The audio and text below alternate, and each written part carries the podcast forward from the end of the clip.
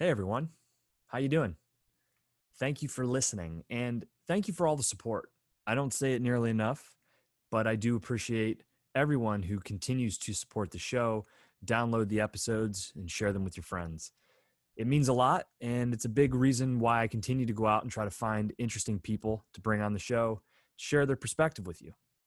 Like my guest today, who quite honestly needs no introduction, but I'm going to give him one because he deserves it. He is a Green Beret Special Forces Sniper, a former U F C middleweight fighter. He was also the co-star of Hunting Hitler on the History Channel, uh, and most recently on the Discovery Channel on Hard to Kill. You probably know him from the Joe Rogan Experience, and he's the one who's directly responsible for putting in motion this conversation about Donald Trump and Joe Biden having a debate moderated by Joe Rogan. He's an American badass and a fucking hero, and uh, I couldn't have been more excited to have him on the show and have a conversation with him. His name's Tim Kennedy, folks. Enjoy the show. But before we do, a really quick shout out to our sponsor for the podcast, Action. Look, guys, if you're a coffee drinker and you haven't gone to drink action dot com, and that's Action with a K, you're missing out. You see, Action has the best specialty coffee that you're going to taste, and they're releasing a brand new specialty roast in partnership with Anthony Rumble Johnson on National Coffee Day this Tuesday, September twenty-ninth.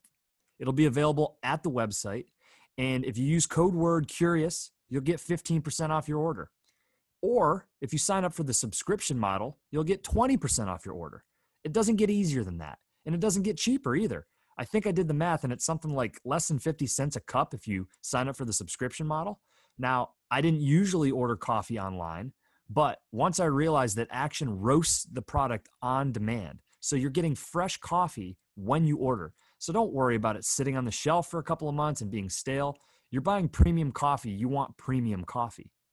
They also have products like Active, which is a hemp and turmeric-based product that's designed to bring anti-inflammatory effects. I'm not sure if you're familiar with turmeric and hemp and the power of C B D, but it's extremely powerful. Go to drink action dot com and enjoy the episode.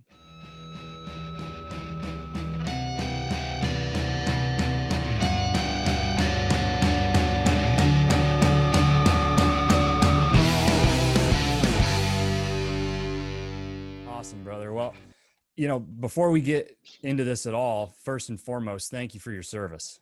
I love my job. Yeah, man. And and thank you to everybody who's protecting and serving this country. I, you know, I think it's uh, obviously something that's not said nearly enough. Um, and right now at a time where I think it can't be said enough um, because of what we're going through. And, you know, I sent you over some talking points of some things that I wanted to uh, to discuss. But um, I think one thing prior to that, that you had shared on your social, and it kind of leads into what I just said, was around the story of Sergeant Roy Benavides. And oh, what a badass. You know, man, I, I looked into that after I saw what you posted. And I mean, aside from just being an extremely inspirational person and story, the perspective that you can gain from reading something like that. And I think we live in a time where people are so naive and, and maybe even ignorant Um, to what's happening minute by minute, day by day, year by year in the background that they don't see, hear about at all, um, but allows them to hop on Twitter or social media and share opinions that, you know, are not necessarily in line with how you or I or may, may, maybe others think as well. Um, yeah. And I just think it's so important to highlight that because there's people dying every day for our freedoms. And uh, we take that way too much for granted. Yeah, that's that's absolutely true. Um, you know, for, fortunately, we live in a place where I don't think we're ever going to have a shortage of brave, courageous young men and women that are going to step up and ans- answer the call. Um, you know, that's that's sad, but it's also um, pretty powerful and pretty remarkable that we live in a place where we have such brave patriots. Mm-hmm. Yeah. And, you know, I think it's such a pivotal time coming up with an election. And you had mentioned uh, in a podcast I'd heard about J P Sears. And, uh-huh. you know, I'm a big fan of J P. And everything, the way that he kind of gets his message out there in a in a consumable way that's kind of funny and nonchalant, but that really touches on important subjects and and whatnot. And, you know, I, I don't know how well you know him um, and kind of what he's been dealing with, but, you know, curious is your thoughts on where censorship is going and, uh, you know, how, how do we combat that on a daily basis? How how do we combat it? Yeah. Uh, we vote. um, yeah. The, the direction that we're going censorship wise, it's as if we're living in an Orwellian world.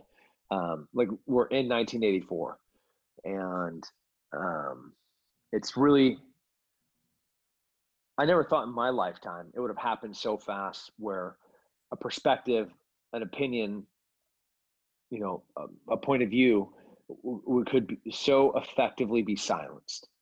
Um, you know, with the, the dawn of the internet, I was just like, oh, this is beautiful. We were going to, for the first time ever, we're going to be able to truly be free to access information that is unbiased and that is un- objective. Uh, and how naive of me, right? Like the forefathers, they knew that humans would always mess it up. Mm-hmm. Um, and that's, you know, that is absolutely what's happened. You know, where you can't even use a search engine. You can't even use Google and, and not be aware that the information that you're receiving is biased.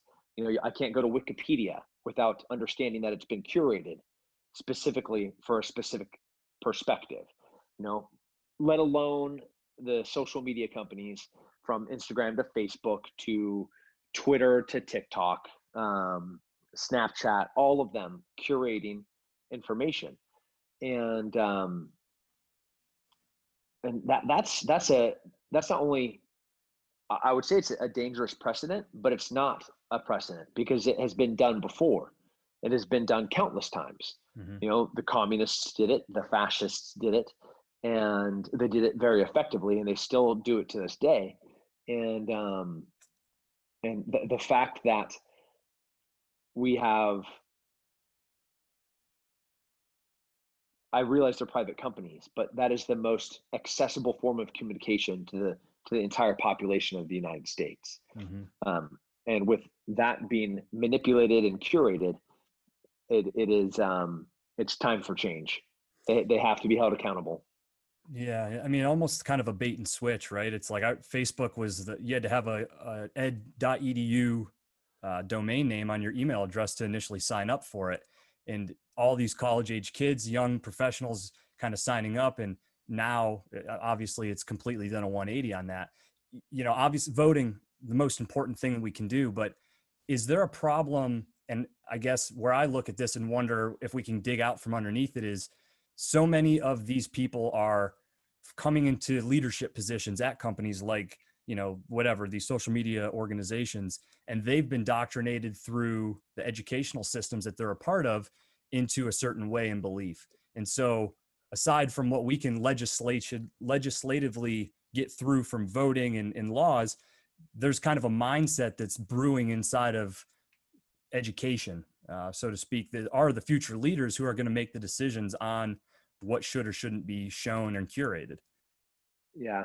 Um, teacher, teachers unions and um, from accredited colleges to tenured professors, uh, you know, if, if you were going to try and find a group that had been more rooted in Marxism, I, I don't think you could find a group more Marxist than that group. And um, they're the ones that are teaching and structurally organizing how our young are going to be educated. And that that's frightening. Um, you know, the, the K G B in the sixties and seventies said that they were going to infiltrate our education system and do exactly what has happened, which is part, you know, imparted Lenin's ideas to the faculty. And then the faculty, of course, then puts it on the students.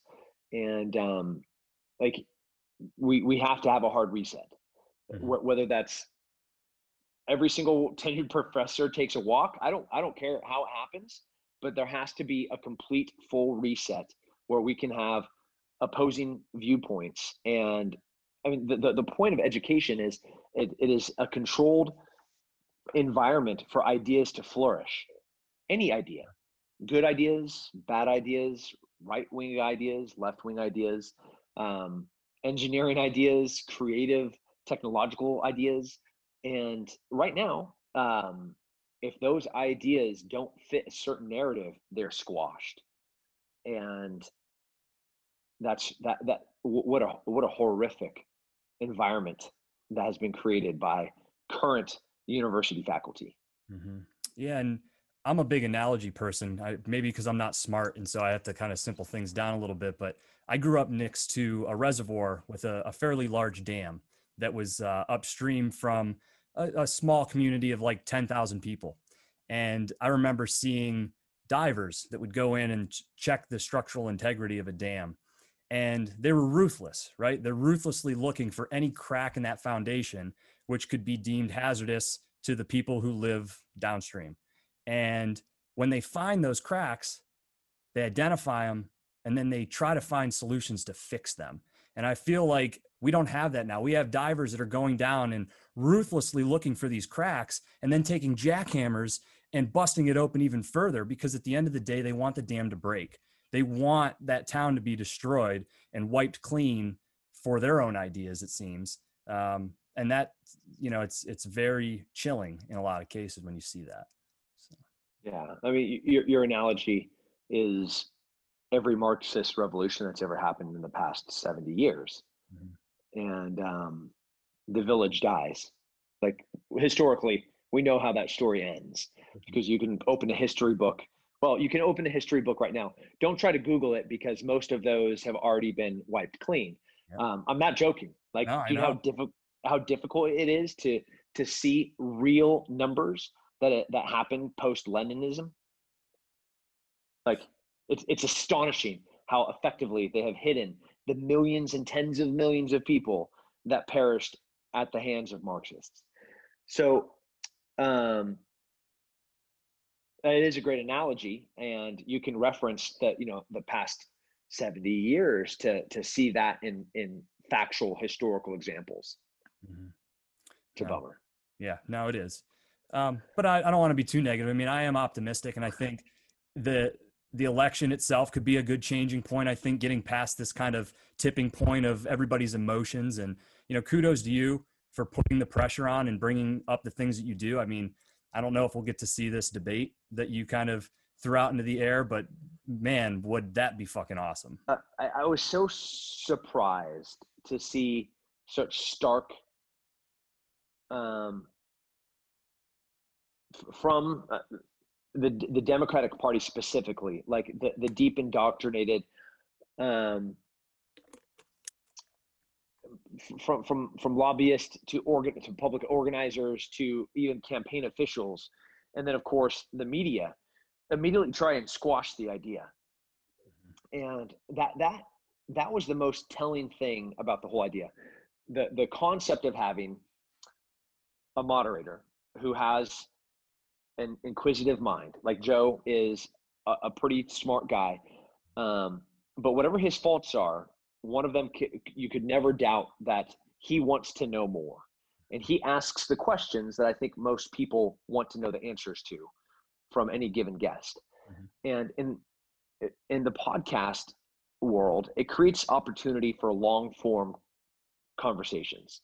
And this long form conversation in, in problems that we're facing with race and with the economy and with, you know, use of force with police officers, those are not soundbite length conversations.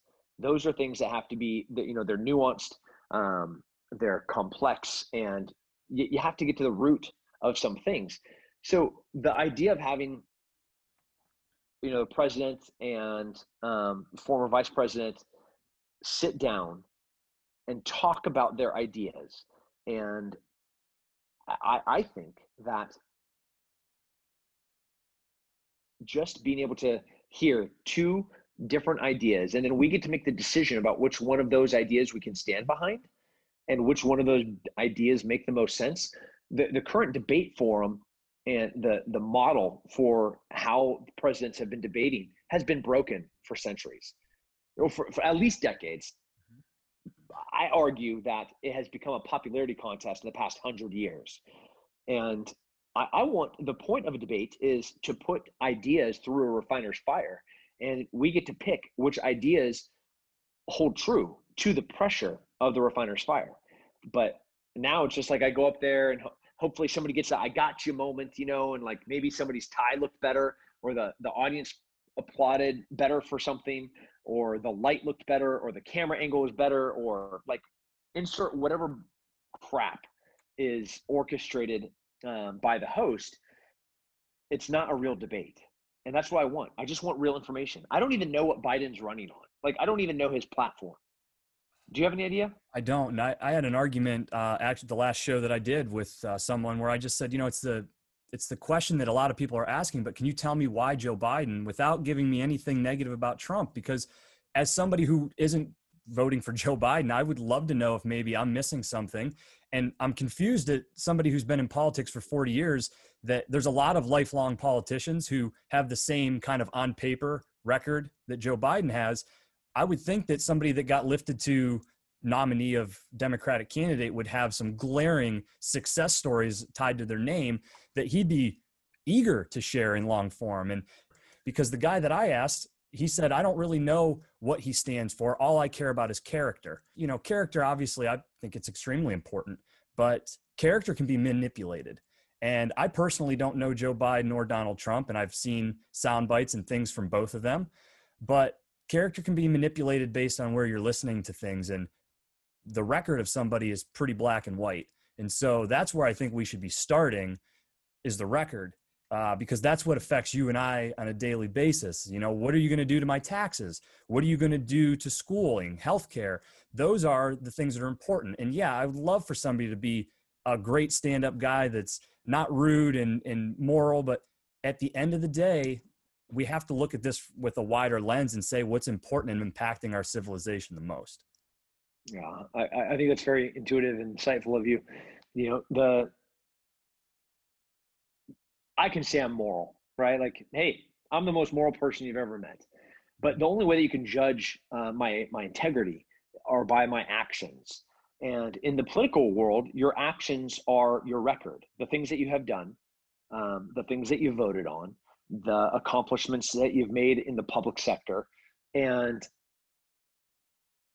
I, I don't know what those are for Joe Biden. And more importantly, I don't even know what he says he's going to do for the next four years if he were to be elected in November. And, you know, we're, we're, we're a couple of months away from the election, and to have a candidate, and I'm interested, like I want to know. Mm-hmm. And it is very difficult to try and discern what he's going to do. You know, like Trump, I know what judges he's going to appoint. I know um, what his tax plan is going to look like. I know what his foreign policy looks like. Um, he's literally like broadcasted it, of course, on Twitter. I wish somebody would take his phone away from him. But um, I would like to know, maybe give Joe Biden a phone. You know, like I know he has a Twitter account. Could you hand him a phone and have him maybe tweet to the American people what he plans on doing for the next four years. Uh, I, I would like to know. Yeah, no, it's a great. Or put him back in the basement. It's a great point, man. Um, you know, you had mentioned earlier you saw Pittsburgh in the news, and I, I wasn't sure if you had seen.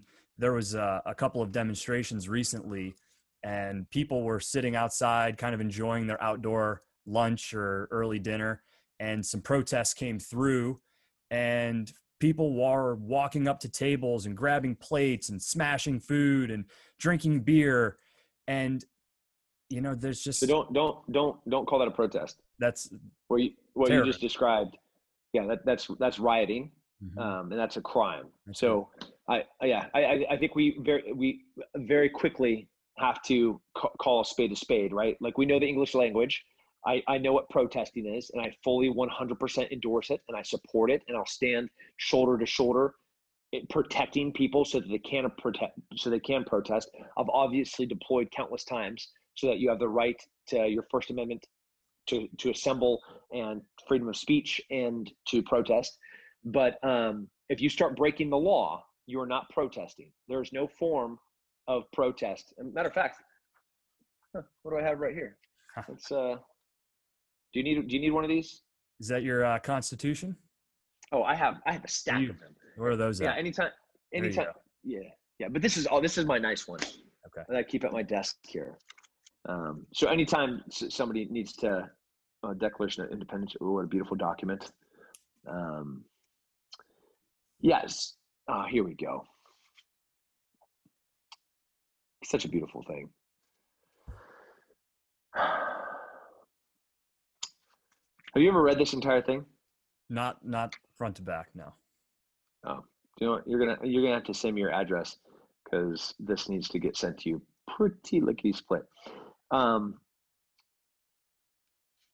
at no point in Article One d- does it say that you can go and pick up somebody's a business's stuff and smash it. Does it say that you can walk up to somebody that is, um, you know, being a patron and conducting commerce and steal their stuff or burn it or smash it or assault them? Um, it says that you can peacefully pro- protest and that you can peacefully assemble. That's what it says. So if you stop doing those things, you're you're no longer afforded the freedoms that are enumerated in in, in the Constitution. So you can zip it, put your hands behind your back, and be arrested for violating the law. Mm-hmm. But you were saying about the, the rioters in Pennsylvania. Continue. Yeah, no, no. It, it, you know, what I was thinking was with all of that happening, um, you know, you made a point that you wouldn't be caught dead in a place like that in the first place, kind of being aware of what's happening in and around a city. Um, but, you know, assuming you're sitting out in an area like that, I mean, the situ situational awareness that needs to be had and self-control. And I mean, it's just, it's crazy that even a year ago, so many people who just kind of go about their lives and, and don't have a whole lot of awareness, but are able to skate by because we live in a very peaceful place yeah. in most cases. Right. Um, yeah. But you see a lot of people now who are caught completely off guard with no ability to protect themselves, to get themselves out of those situations, and the level of vigilance that needs to kind of start taking place now. And, and who knows, I mean, if that's going to get worse in the short term before it gets much better. Um, you know, I know you do a lot in that space, and it's something that I think about a lot. And I have some people in my life who are always harping on me, you know, getting me to, you know, pay attention to those things, back your car in, like all these little things that, you know, as a younger version of myself, I thought were excessive and, and a little nutty. Um, as I've become an adult and seen what's happening around me, I've realized the importance and that, you know, you can't ever be prepared enough, I guess. No, you can't. Yeah. The, um, it is definitely going to get worse. Uh, I, I would like to say it's going to get worse before it gets better, but I, I don't know when it's going to get better. Um, you know, like it's, it's not going to get better from now until November. Mm-hmm. And then it's not going to get better after November. And um, even if Joe Biden were elected, just, you know, we, we can use Portland, for example. You cannot fa- find a mayor that is further to the left than the current, the current Portland mayor. And they're going to his house and trying to set it on fire. They're firebombing the mayor of Portland's house uh, because he is not woke enough. Mm-hmm. Like you, you, you can't ever appease the mob. There's nothing that you can do. Um, And Joe Biden being elected is not going to appease a, mo- a Marxist mob. Uh, they will want to break down and tear down absolutely everything that this document stood for, mm-hmm. and um, and whatever means necessary. Whether it's and it's not going through the appropriate means of of adding or subtracting to the Constitution or putting in a justice that's going to see the Constitution the light that they want to. They will literally do what they're doing now, which is burning and tearing things down um, until they've they've erased all of the things that they don't like about this culture, this society, and this government. Mm-hmm. Oh, and it happens so fast. You know, the work that it takes to build it up is is erased rather quickly. Um, yep. Done by the wrong people. Yeah. So how much of that? So I know you have Sheepdog Response. Um, which so you have multiple levels of kind of situational awareness and kind of building the skills that are necessary for people to be prepared in these situations. You know, How much of that is changing based on the current circumstances, or are you adjusting kind of based on what's happening? Yeah, the the the tactical training points, the T T Ps, um, our P O I, so our points of instruction are always, um, you know, it's, it's a it's a fluid world that's rapidly evolving. So we we adjust how we're teaching and what we're teaching, but really like the fundamentals don't change. You know, if you're going to go and walk into a U F C fight, you have to understand the fundamentals of grappling, the fundamentals of striking, um, the like the the kind of cornerstones of different styles of martial arts. Mm-hmm. And with that, you're going to have this graduated version, this you know superior person that just just knowing the basics. It's the same thing with shooting. You have to know the fundamentals of marksmanship before I can show you how to draw from a concealed carry. Um, you have to know how to basically hold the gun, how to squeeze the trigger, how to have sight picture and sight alignment. Um, and then there's lots of additional techniques. Well, with situational awareness, um, you know, being at the finish line of the Boston Marathon and trying to I D somebody wearing a hoodie that's dropping a backpack that has a pressure cooker in it filled with explosives. Um, that is different than what we're dealing with now. Is how, how do you identify um, what is going to be a swelling of people like a mob um, that can descend onto a specific area pretty rapidly because they're very organized. And um, so, the fundamentals of situational awareness are are still very straightforward. You know, we we we have a real clear step by step. We you know we try to change the way that you look at the world, and we have these acronyms from ACOCA to GRIN to Mo, uh, METTC. Um, you know, like with GRIN, you have this global view. So I understand right now we're in this big anti-racism movement that is throughout the whole entire world. You know, it's in It's in the Middle East. Um, you know, we have to recognize what's happening in Hong Kong. Hong Kong. We know it's happening in London, um, and then you know it's happening all over Europe, and then re- regional. So here in the United States, the biggest thing is the B L M movement with Antifa, and then kind of the immediate area. So in my city, what are the things that are happening, and then near, super close that directly affect me. Um, what are those things? So that like macro to micro, um, we have steps of the way that you look at things. You know, the mind has a bandwidth, and I can only see so much stuff at one time. Um, so the things that aren't, we, we we teach you how to group and batch things that you don't need to worry about. You know, like an eighty-year-old white woman that is having a cup of tea at a restaurant. I can go ahead and remove her from my mind mm-hmm. as a potential threat, right?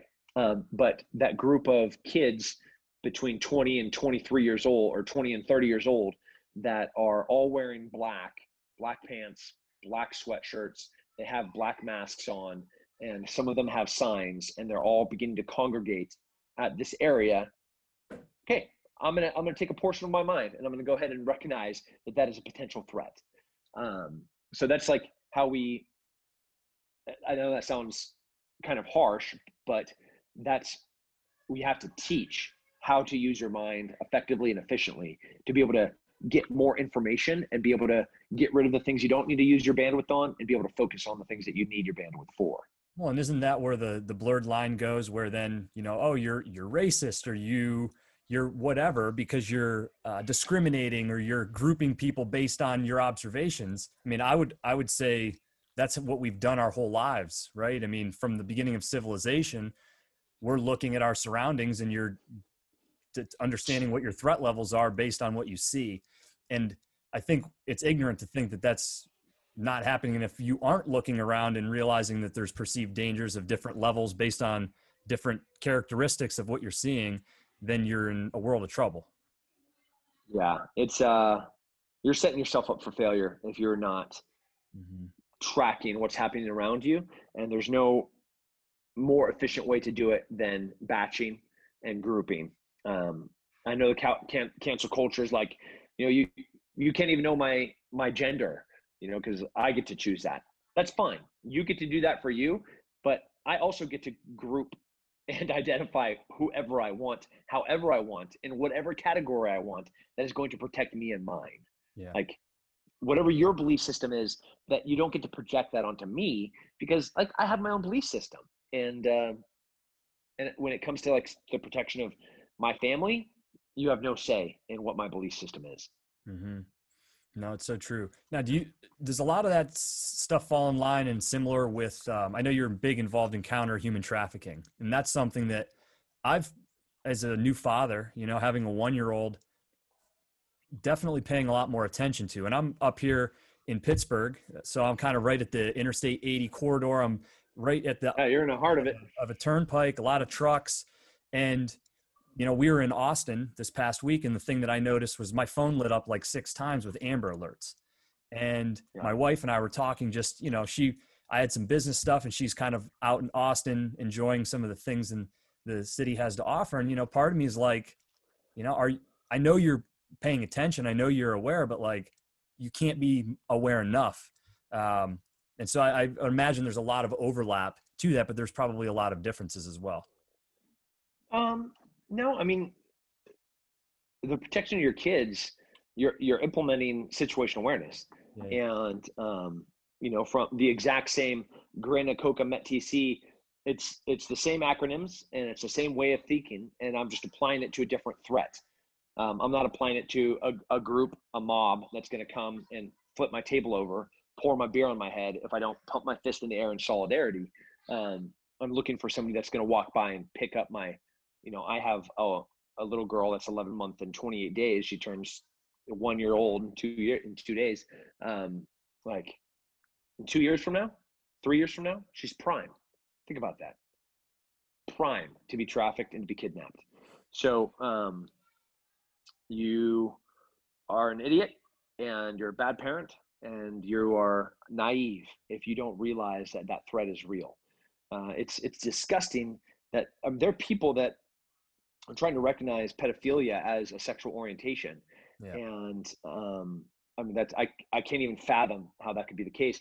But then even worse is there's a large group of people that look at people like me and my colleagues that fight human trafficking, and they go, man, that's an obsession. It's a weird obsession. It's probably an unhealthy obsession that um, these, this specific group of people are always fretting over. And, but what they're trying to do is make us look like the outlier, the the group of us that are trying to protect little little girls and little boys that are being kidnapped and sex trafficked. And I mean, God bless them that they don't know how how big this industry is, but it's not a little thing. This is not an, we are not an outlier. We are fighting a real gigantic threat that is a billion dollar industry that is all over the world, to include the United States. I mean, I'm not talking Africa. I'm not talking um, super poor areas of Asia.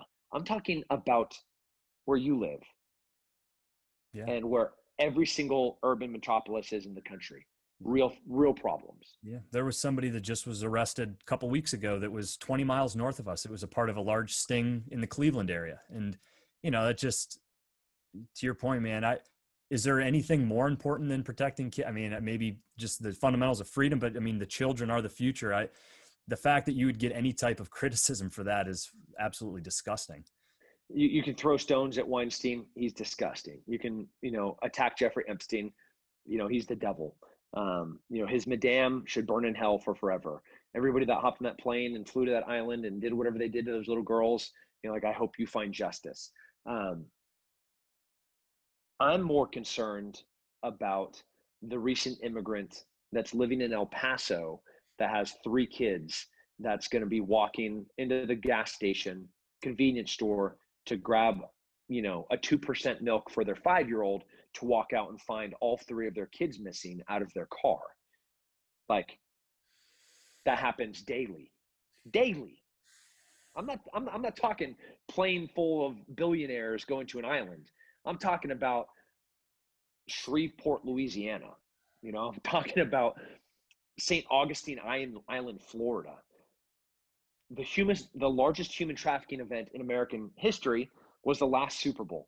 And the one before that the previous Super Bowl, and the one before that, the previous Super Bowl. Like every single every single year, we reset our own record with the most trafficked girls to be used at a specific time in the United States is just the next big sporting event that's at a big city. Because there's more girls, there's more people, there's more money, there's more opportunity, there's more trafficked girls. And I would imagine it's people who come from impoverished communities that don't have the resources to then go looking for the children, or maybe the, no. there's a, everybody. No, I mean, they're, they, they target the ones that um, don't even make it on the back of a milk carton, you know? Um, hell, they don't even do that anymore. Think about that for a second. Um, you know, Maria Gonzalez, um, single mom whose ex-husband is now back on the south side of the border after he was deported. Uh, and she's just kind of barely making it by putting food on the table for her, her two, three, four kids. Um, a couple of those kids disappear. Don't hear a thing about it. Never. Right. She, she, hell, she doesn't even report it because she's scared of being deported. Do you have an idea, like, or do we as a, as a nation have an idea of the number of kids in those situations that are trafficked yearly? Yeah. yeah. I'm going to be blown I mean, away, aren't I? Yeah, you are. Yeah, tens of thousands. Man. Yeah. And it's not going to change. Like, until society changes, like, you can't, um, like, how successful was the war on drugs? How'd that, how'd that work out for us? Yeah. Not no, so right? High. Because the The consumer is the one that dictates the culture, the, the, the consumer, mm-hmm. the us, the people. If the demand is there, the product will be available because it will be worth something. So we as a population, as a collective, have to say, this is detestable, this is disgusting, and anybody that does that, they're going to be hung in the street. Like, I don't care what you do, but it has to be so known that there cannot be any doubt about the, the, the complete mala and say, I'm just that the nature of the act is pure evil. And until we, um, until a businessman that's, that's traveling to, uh, you know, to Miami doesn't go and get a little rub and tug from a thirteen year old girl, or, hey, if I give you an extra hundred bucks, like, he's perpetuating that market. And, um, so we just have to be better people. We, until then, this, You're, we'll, we'll never be able to stop it. Well, I imagine that changing laws to make it less of a penalty in the state of California doesn't really help the cause. So that does not. Yeah. No, it's a shame, man. Yep. Wow. Hey, um, these are deep. These are deep topics. Yeah. No, I know. I'm I'm curious, man. I you're unapologetically honest and and real, and that's something that you don't get. Um, so when I have, you know, the opportunity to have these types of conversations, I like to challenge my own thinking. I like to, you know, challenge other people's way of thinking and put out the information that maybe they're afraid to go seeking for themselves in a lot of cases. Um, there's a lot of it's, nonchalant it's, surface level crap out there, you know? Yeah. It's a, it's a, it's a weird, it's a weird time when somebody that just, um, speaks honestly is, is is a rare thing. Like, how is that? Uh, you know, where I, that was a rhetorical question, because I realized that for a lot of people, if they try to answer something honestly, they could lose their jobs. Mm-hmm. You know, um, numerous people that tweeted all lives matter were viewed as racist and fired. Um, while I believe Black Lives Matter, I also think little brown lives matter and little white lives matter. And I believe that all life matters. Like, the motto of my company is to per- preserve and protect human life. It doesn't specify what kind of life. Like, it doesn't say, well, you know, unless you have Down syndrome, then your life doesn't matter, you know, or oh, unless you have Alzheimer's, then you're just too old and your brain brain's useless. We should just go ahead and um, kill you now. You know, it doesn't say that. It just says, preserve and protect human life. That's my, that's what we stand by. Um, But the council, cancel, council, cancel culture is so compelling and powerful now, where you say the wrong thing, even if it's not the truth, and you know it's not the truth, you still have to say and perpetuate the lie. Otherwise, you're going to be judged for by, by this by this idiotic collective. Like, I love the word idiocracy right now, because the the definition of it is it's a group of people that are doing stupid things. And that's what we are doing. Like, we we have a community, especially online, of people that are just being dumb and allowing, and and some of us are being complicit because we have to play along with it, with it out of fear. Mm-hmm. You know, they, they call that group the silent majority because we are like, oh wait, I'm not going to say anything. I'm just going to wait, and hopefully the tide tide will change, or or maybe I'll just try to fix it in my in my private ballot booth. Um, But by us not standing up and saying the right thing and saying truth and saying, no, pedophilia is wrong. No, sex trafficking is wrong, and we can all agree on that. No, you're like, what? What, what, is, what does the Constitution say? Congress shall make no law respecting the establishment of religion, prohibiting free exercise thereof, um, abridging the freedom of speech, the press, or the right of people to peacefully assemble and to petition the government and to redress grievances. Okay, and that does not say looting, rioting, burning, assaulting, battery. It doesn't say any of those things. So we can specifically not say protesting, because the moment you throw a brick, the moment you light a building on fire, you're not protected by this anymore, and you have broken the law. So we have to stand up and start using words. Like, words have been weaponized, mm. and we have allowed it to happen.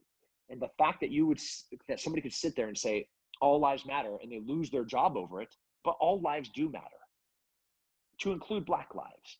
And we're a complex society in the twenty-first century. I think we've evolved enough where we can say, yes, there's a problem, maybe with even the, the system in some urban communities that we have to address, that it makes it very difficult for Blacks in Chicago, in Baltimore, in Detroit to, re- to rise above whatever socioeconomic level they are at, that they are born at, or their parents were at, and they've been there for the past two generations. Okay, I can say that that's a problem, and let's figure out a way to address it. Um, and I can also say that that recent kid that was just born with Down syndrome, whose color of his skin doesn't matter, I also think his life matters. Yeah, uh, and I hope that's what podcasts bring to the world, uh, you know, that the long form, because you mentioned it early on, right? Ideas, the battlefield of ideas is where the where the positivity is going to come from, because bad ideas are going to lose, good ideas are going to win. When you turn on, you know, just your television set, you don't see that. You see curated messages. You know, I, I watched Don Lemon and Sanjay Gupta on television the other night, and they, I mean, it was so obvious. I saw it coming. It's like, okay, you're setting it up, you're setting it up. And then yeah. It was like this big graph that showed the, it was about the flu pandemic of, you know, the early nineteen hundreds. And like, here was the first wave, and then everybody listened for four months and it got better. And then everybody stopped listening, and there was this horrible peak, and they were just so trying to scare everybody into their way of thinking, and nobody's there contradicting that. They're allowed to speak with no interruptions. And what the, the I don't know, I mean, probably eighty, ninety percent of the people that tune into that take it as fact and then go and regurgitate that. So for me, like, having these conversations, and I've had a few with others that, you know, I've left and been like, okay, I have to rethink. Maybe I'm not as educated. Maybe I'm misinformed. But regardless, these types of conversations, if enough people are having them and enough of this content is getting out there um, and not censored so that people can see it, I would hope that it slowly starts to reshape how we are as a society, maybe what we understand to be true and not true. Um, I don't know. I mean, that's maybe wishful thinking, but um, I don't know another way to to make it happen. No, yeah, you have to you, you have to converse, right? You can't silence aside. You can't. Um, the, the art of listening is something that's been lost, and um, I, I think you have to have a confident person with a certain degree of developed interpersonal skills to sit across from somebody that. that you disagree with, and listen to their side and listen to their perspective. And um, I, I love being challenged about my viewpoints. Um, I, I realize that my, the lens that I view this world through is not similar to a lot of people, because I have some pretty extraordinary experiences. And um, and I definitely see the underbelly of society, like the the the, the real the real darkness um, that that slids and slithers along the ground. Um, and with that, I I have to be challenged constantly about, like, no, there, you know, most people are good. Um, you just have to deal with a lot of bad ones. But I I also have to challenge people where, like, yes, you live in suburbia. You go to a job with a nine to five, and your kids go to to soccer, this awesome soccer camp, and then they go to, like, their this nice little fancy league, and you guys have access to swimming pools. Like, guess what? I go to places where none of those things exist, and I have to be the bearer of bad news that the this that there is a there is this group in this world um, that are inherently evil and will do anything to bring your world crumbling down. Um, but the only way to bring that out, to your point, is to talk and to listen. That's the other part of talking. Conversion, conversation is two sides, right? One's listening, one's talking, exchanging ideas, cross-pollination of thoughts, and Yahtzee. We come to something real. Yeah, it's it's funny because, you know, I, as much as I would love to be in front of you, shake your hand, have a proper handshake and be in person, um, this just doesn't feel quite right. But um, this whole Zoom experience over the last couple of months, it's actually helped me. If if I can say there's a silver lining, it's helped me with the listening, because um, almost by default, you have to allow everybody to speak so that you're not talking over each other. Um, and I, I have, I've, I've found myself a few times biting my tongue saying, no, I want this to sound good. And then actually I took something from what the person said that I, I wouldn't have if I would have just quickly given my opinion on something that I thought that I knew. And so that's been a help for me, um, you know, if I've gotten anything out of it. But it's, you know, it's interesting you bring that point up, because not nobody, most people are listening for the break in the noise so that they can then speak. Yeah, but they're never listening. No, like that's, I mean, if if I mean, if somebody could walk away from, you know, our conversation today, it's like, be a better listener. What does that mean? You have to not only use your ears, obviously, and and absorb the words that they're saying, but then you have to think about those words and what they mean, and and then maybe even how to apply them, and um, and what it would look like to, you know, just change heads for a second. Like, take that person that you're listening to, and you're just like, ah, man, this this disgusting. Um, I'm just gonna be devil's advocate right now. Like, this mega red-hatted, is that what is it? Magma? Make make it make America. Anyways, the red hat with the white letters, right? Like, this person's wearing this hat. This guy's automatically a racist, and um, you know, everything that comes out of his mouth is bigotry. And um, you know, like, what what a what a what a horrible person this this stupid, uneducated, probably illiterate person is. And then just stop there for a second, and then listen to their words, and then imagine being in their life and shaped those ideas.